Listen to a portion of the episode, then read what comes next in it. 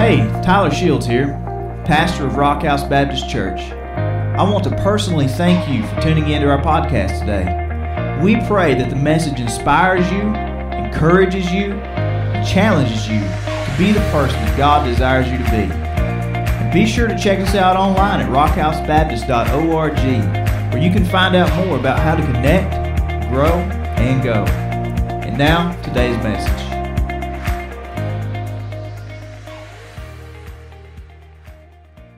Curveball into it.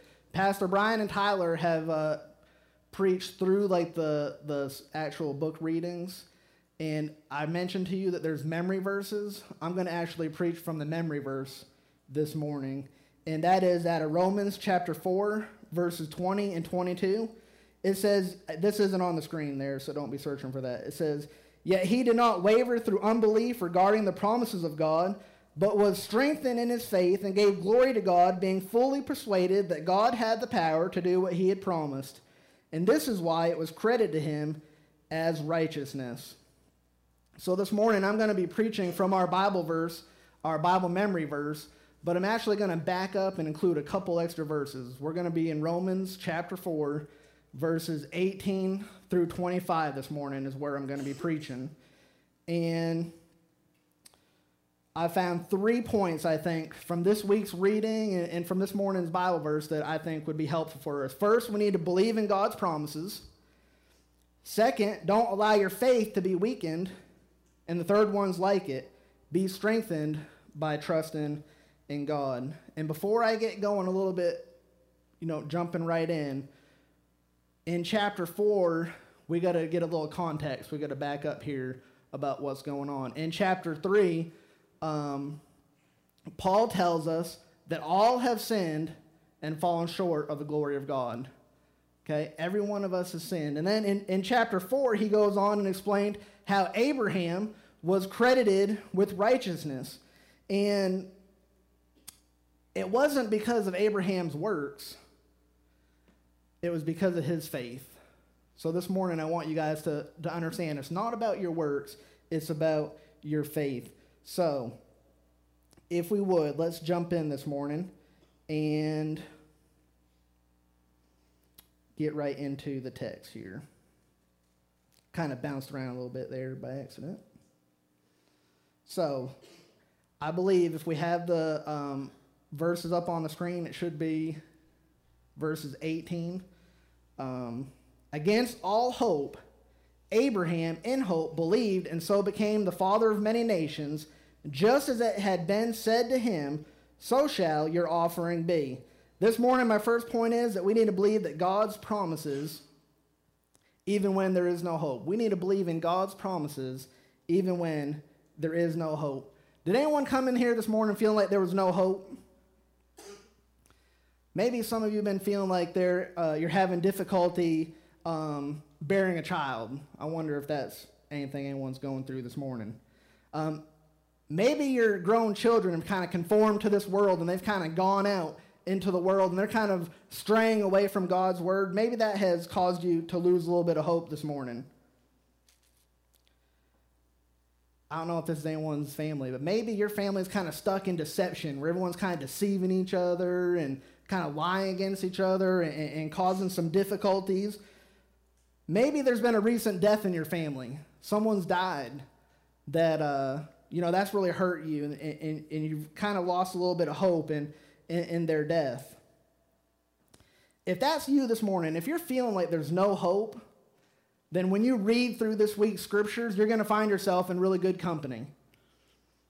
Um, we're going to get to, well, really, if you've been reading, uh, we just come through Job and look everything that happened to Job. We was talking about that this morning in, in the D group about look at all the just the hurt that Job went through and, and why he went through it. Why he went through it is going to encourage us. Um, hopefully, by the end, it did me. But many of you probably know the plight that Sarah and Abraham went through trying to have children.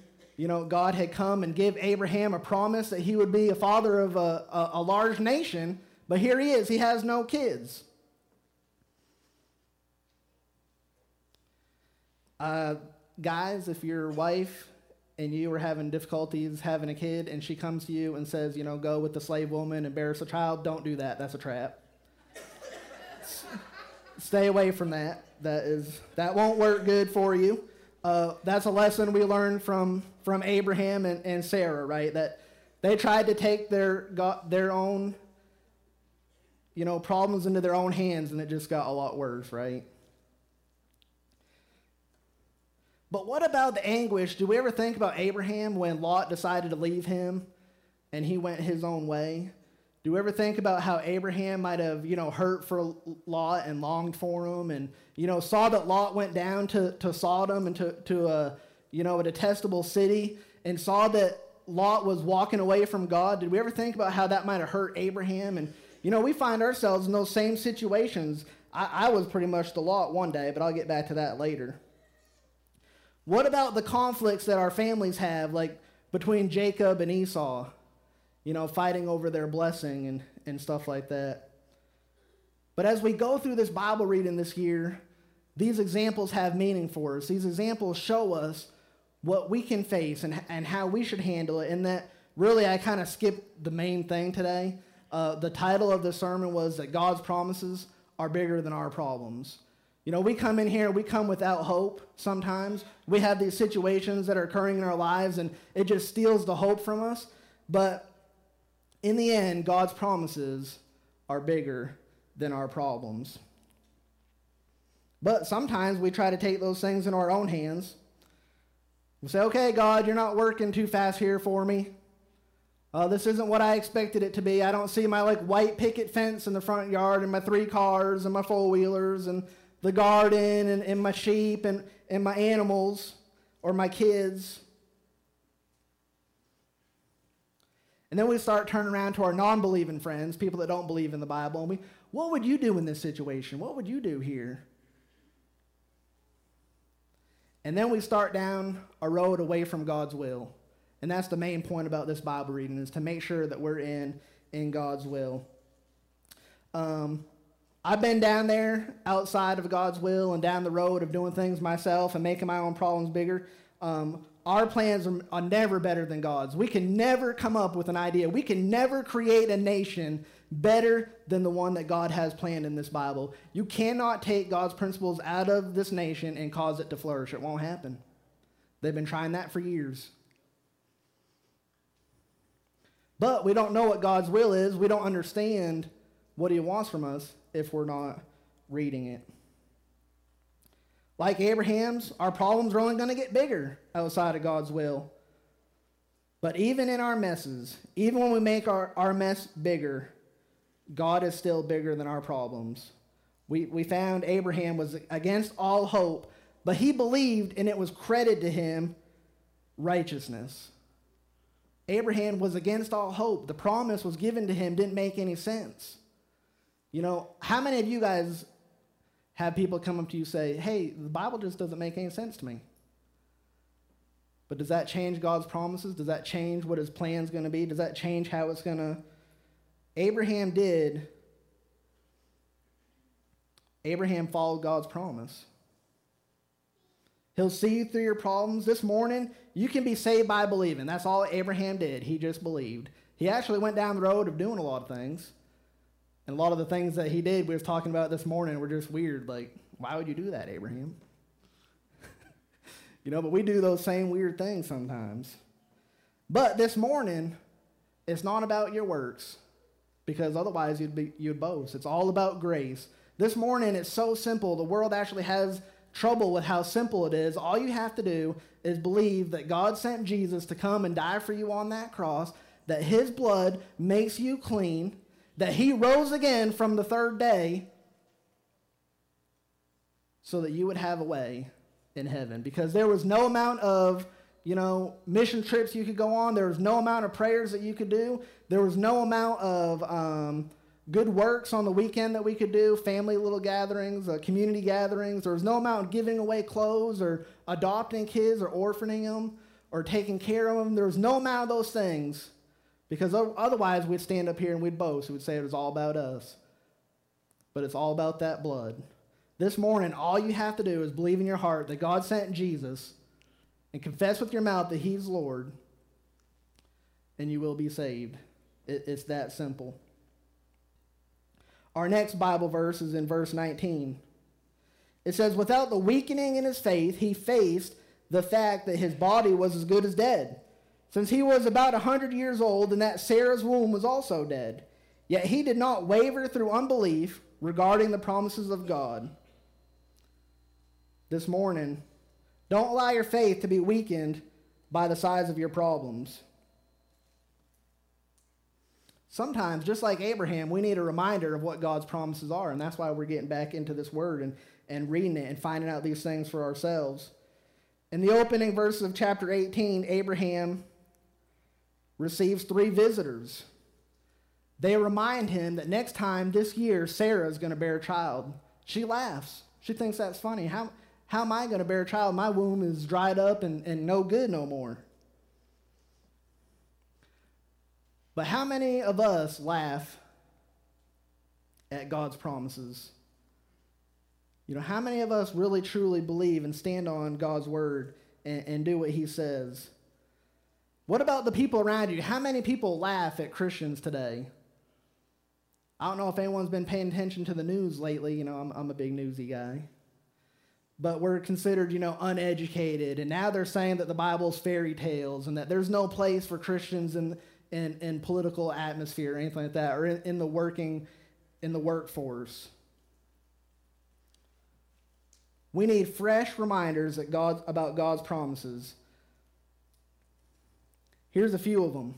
The gates of hell will not prevail.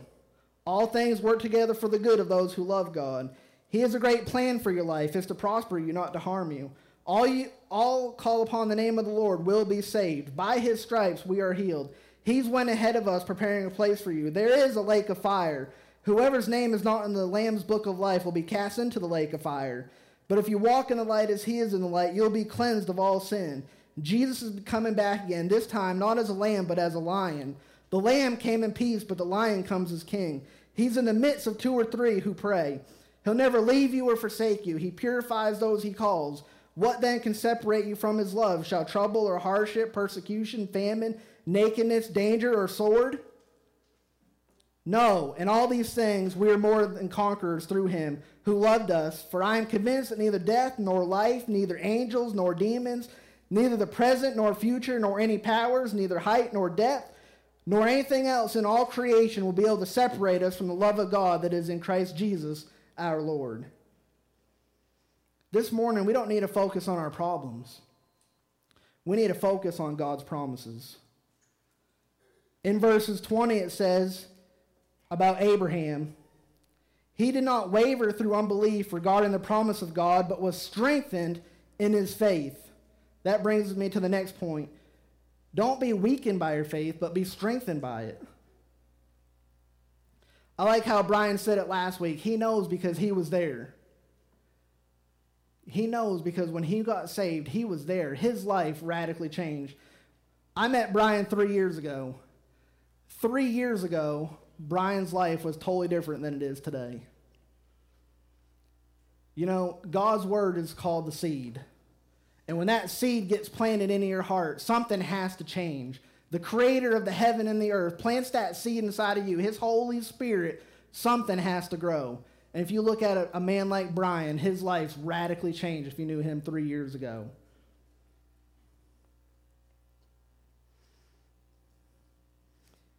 If you say that you had the Holy Spirit come in you and nothing's changed, I would really consider coming and praying this afternoon, this morning, and ask why nothing's been changing in your life.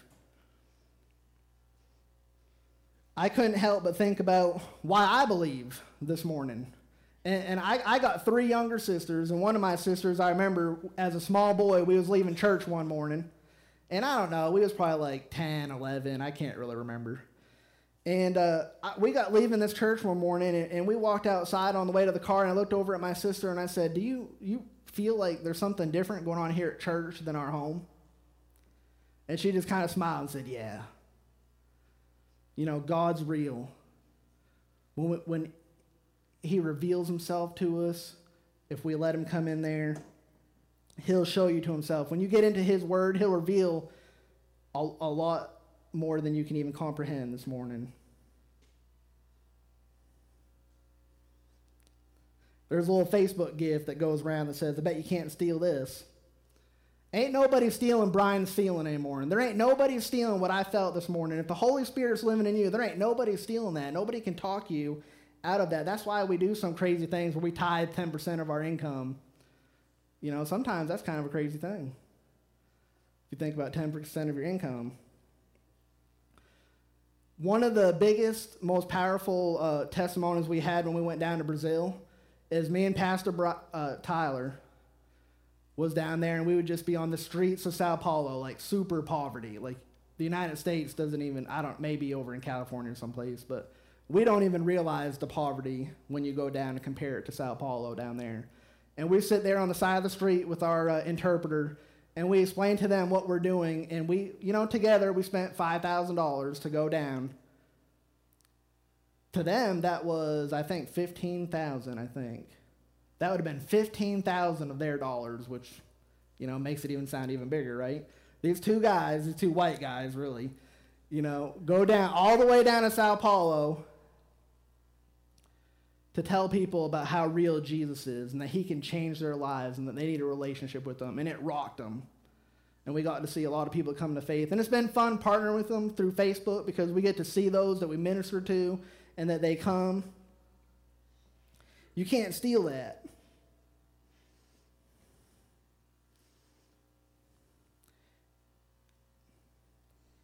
Today, people are trying to change God's word, and Pastor Tyler preached about that uh, a couple weeks ago about in the garden, all the way back in the garden. Did God really say?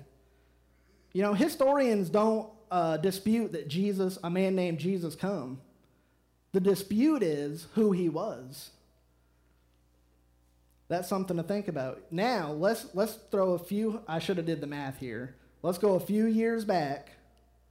They're trying to say the Holocaust never happened right? And who was the nation that was affected by the Holocaust? The, the Jewish nation.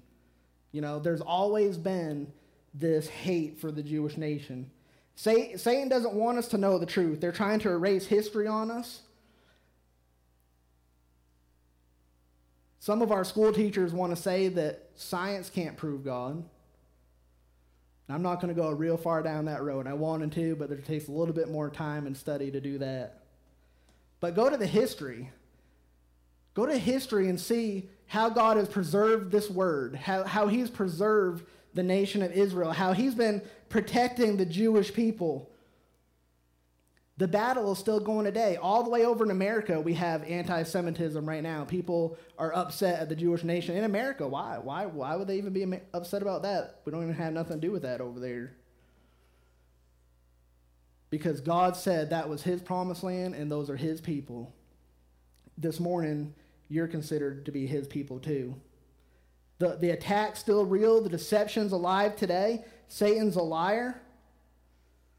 And then Paul tells us that we're left with no excuse to not believe in the Bible. Paul tells us there's no excuse in verses 18, Romans 1:18, that's not up on the screen though. Romans 1:18 says, "The wrath of God is being revealed from heaven against all people." the godliness and wickedness of people who suppress the truth by their wickedness, since what may be known about God is plain to them, because God has made it plain to them. For since the creation of the world, God's invisible qualities, his eternal power, divine nature have been clearly seen, clearly seen, being understood from what has been made, creation, we've been going through that just then, so that people are without excuse.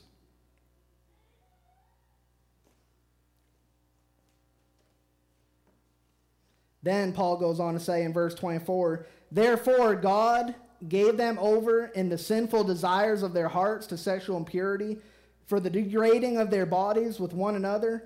They exchanged the truth about God for a lie and worshiped and served created things rather than the Creator, who is forever praised. Amen. Does that sound just a little bit like 2020 today in the United States? trading God's truths for lies. Did God really say? Should we really believe in that?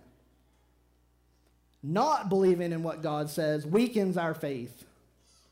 not believing in what God says weakens our faith.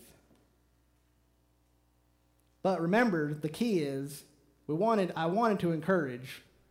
I, this point is we want to be strengthened. But how can we do that? Well, we need to turn off those devices. I don't know about you guys, but we need to pause Netflix. We need, you know, some of these guys, they know so much information about ESPN, it's not even funny. They know all these statistics about all these players, and I'm just over here like, how do you have the time to sit there and, and, and know these things? I kind of get stuck with the news, and I, I'm an equal opportunity newsist. I, uh, I, I spend as much time with Fox News as I do CNN and, and NPR. I like to see what one's saying about the other and trying to find those. But what's standing between you and God? What is keeping you from being strengthened in God? Maybe it's not any of those things. But if you're not paying attention, the problems of our nation are only growing bigger. The problems in our community are only getting bigger. The problems in our lives are only getting bigger. But remember, God's promises are bigger than those problems. We need to get back to God's word and we need to work on strengthening our faith. Once we believe in God's promises and strengthen our faith, we're left with one last thing to do. So, this is my last point for Kristen says I don't give her enough time.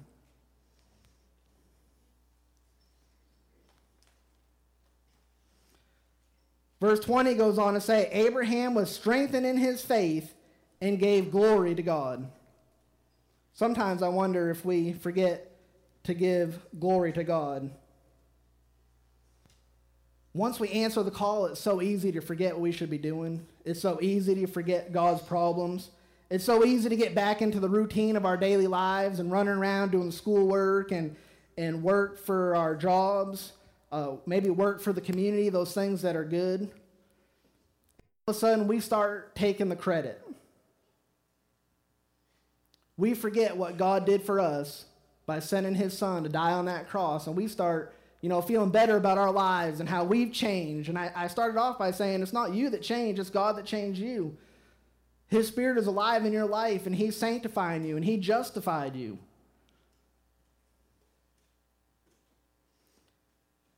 But when we begin to forget what God's done in our lives, when we, when we forget to give Him the glory, others around us don't see the glory. They, they tend to forget too. And if they're not coming to church and they're not in the Word and you're not in the Word, and you know, then who is? And then all of a sudden we get to where we're at today. No one knows the truth. Sometimes telling my story is kind of embarrassing. You know, I, I've you know, hate that I went down the road that I did. But I believe it was for a reason. And Paul tells us in 2 Corinthians chapter 12 verse 9, "My grace is sufficient for you, for my power is made perfect in weakness. Therefore I'll boast all the more gladly about my weaknesses so that Christ's power may rest on me." That is why, for Christ's sake, I delight in weaknesses and insults and hardships and persecutions and difficulties. For when I am weak, then I am strong. Some of you all this morning need to give God some glory. Some of you this morning need to stop taking credit for the things that you've done. That they're probably good things. But we need to give God the glory. In James 4, it says, If you confess your sins to one another, you will be healed. This morning, it's not me who saves you. It's not Rock House Baptist Church. It's Jesus Christ who come and died for you on the cross. But we have to give God the glory about what he's done, what he's doing, what he already has done, what he will do in the future. And stop looking at our problems. Get focused on his promises. I'm going to share a few of my weaknesses so Christ's strength can rest on me this morning. It's going to be a little bit tough. But I'm a son who kept his mother late, up late at night worrying. I'm a brother who constantly forgets important family events. I'm a college flunky.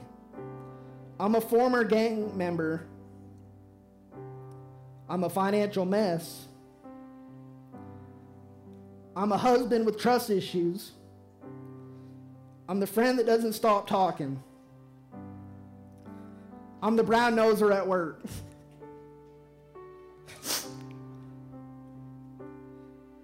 I'm the church member who wants to do it all. But that's a picture of my weaknesses, so Christ's strength may rest on me. This morning, if there's anything good that you would see in me, it's not me, it's Jesus. He can come and He can transform you, just like He's transformed me, just like He led Abraham through all the messes that Abraham and his family went through all the messes that you and your family is getting ready to go through or have been going through. This morning, as you stand, I have one last little section of Bible verses. If you would stand for this one last Bible reading. I can't remember if I put it up on the screen, verse 22 or not.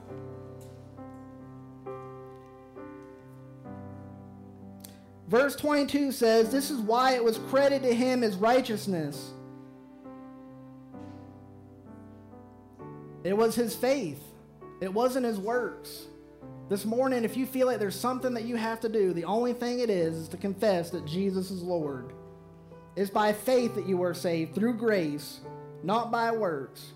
But Paul goes on to say, it was credited to him, and it was written not for him alone, but also for us, to whom God will credit righteousness for us who believe in him who raised Jesus our Lord from the dead. He was delivered over to death for our sins and was raised to life for our justifications. This morning, as the music plays, would you accept that righteousness has been not just credited to Abraham, but it's been accredited to you as well this morning? If that's you, why don't you come this morning? Thanks again for tuning in today. And remember, the greatest decision that you could ever make is to place your faith in Jesus Christ for salvation and begin a personal relationship with Him. Again, thanks for listening, God bless.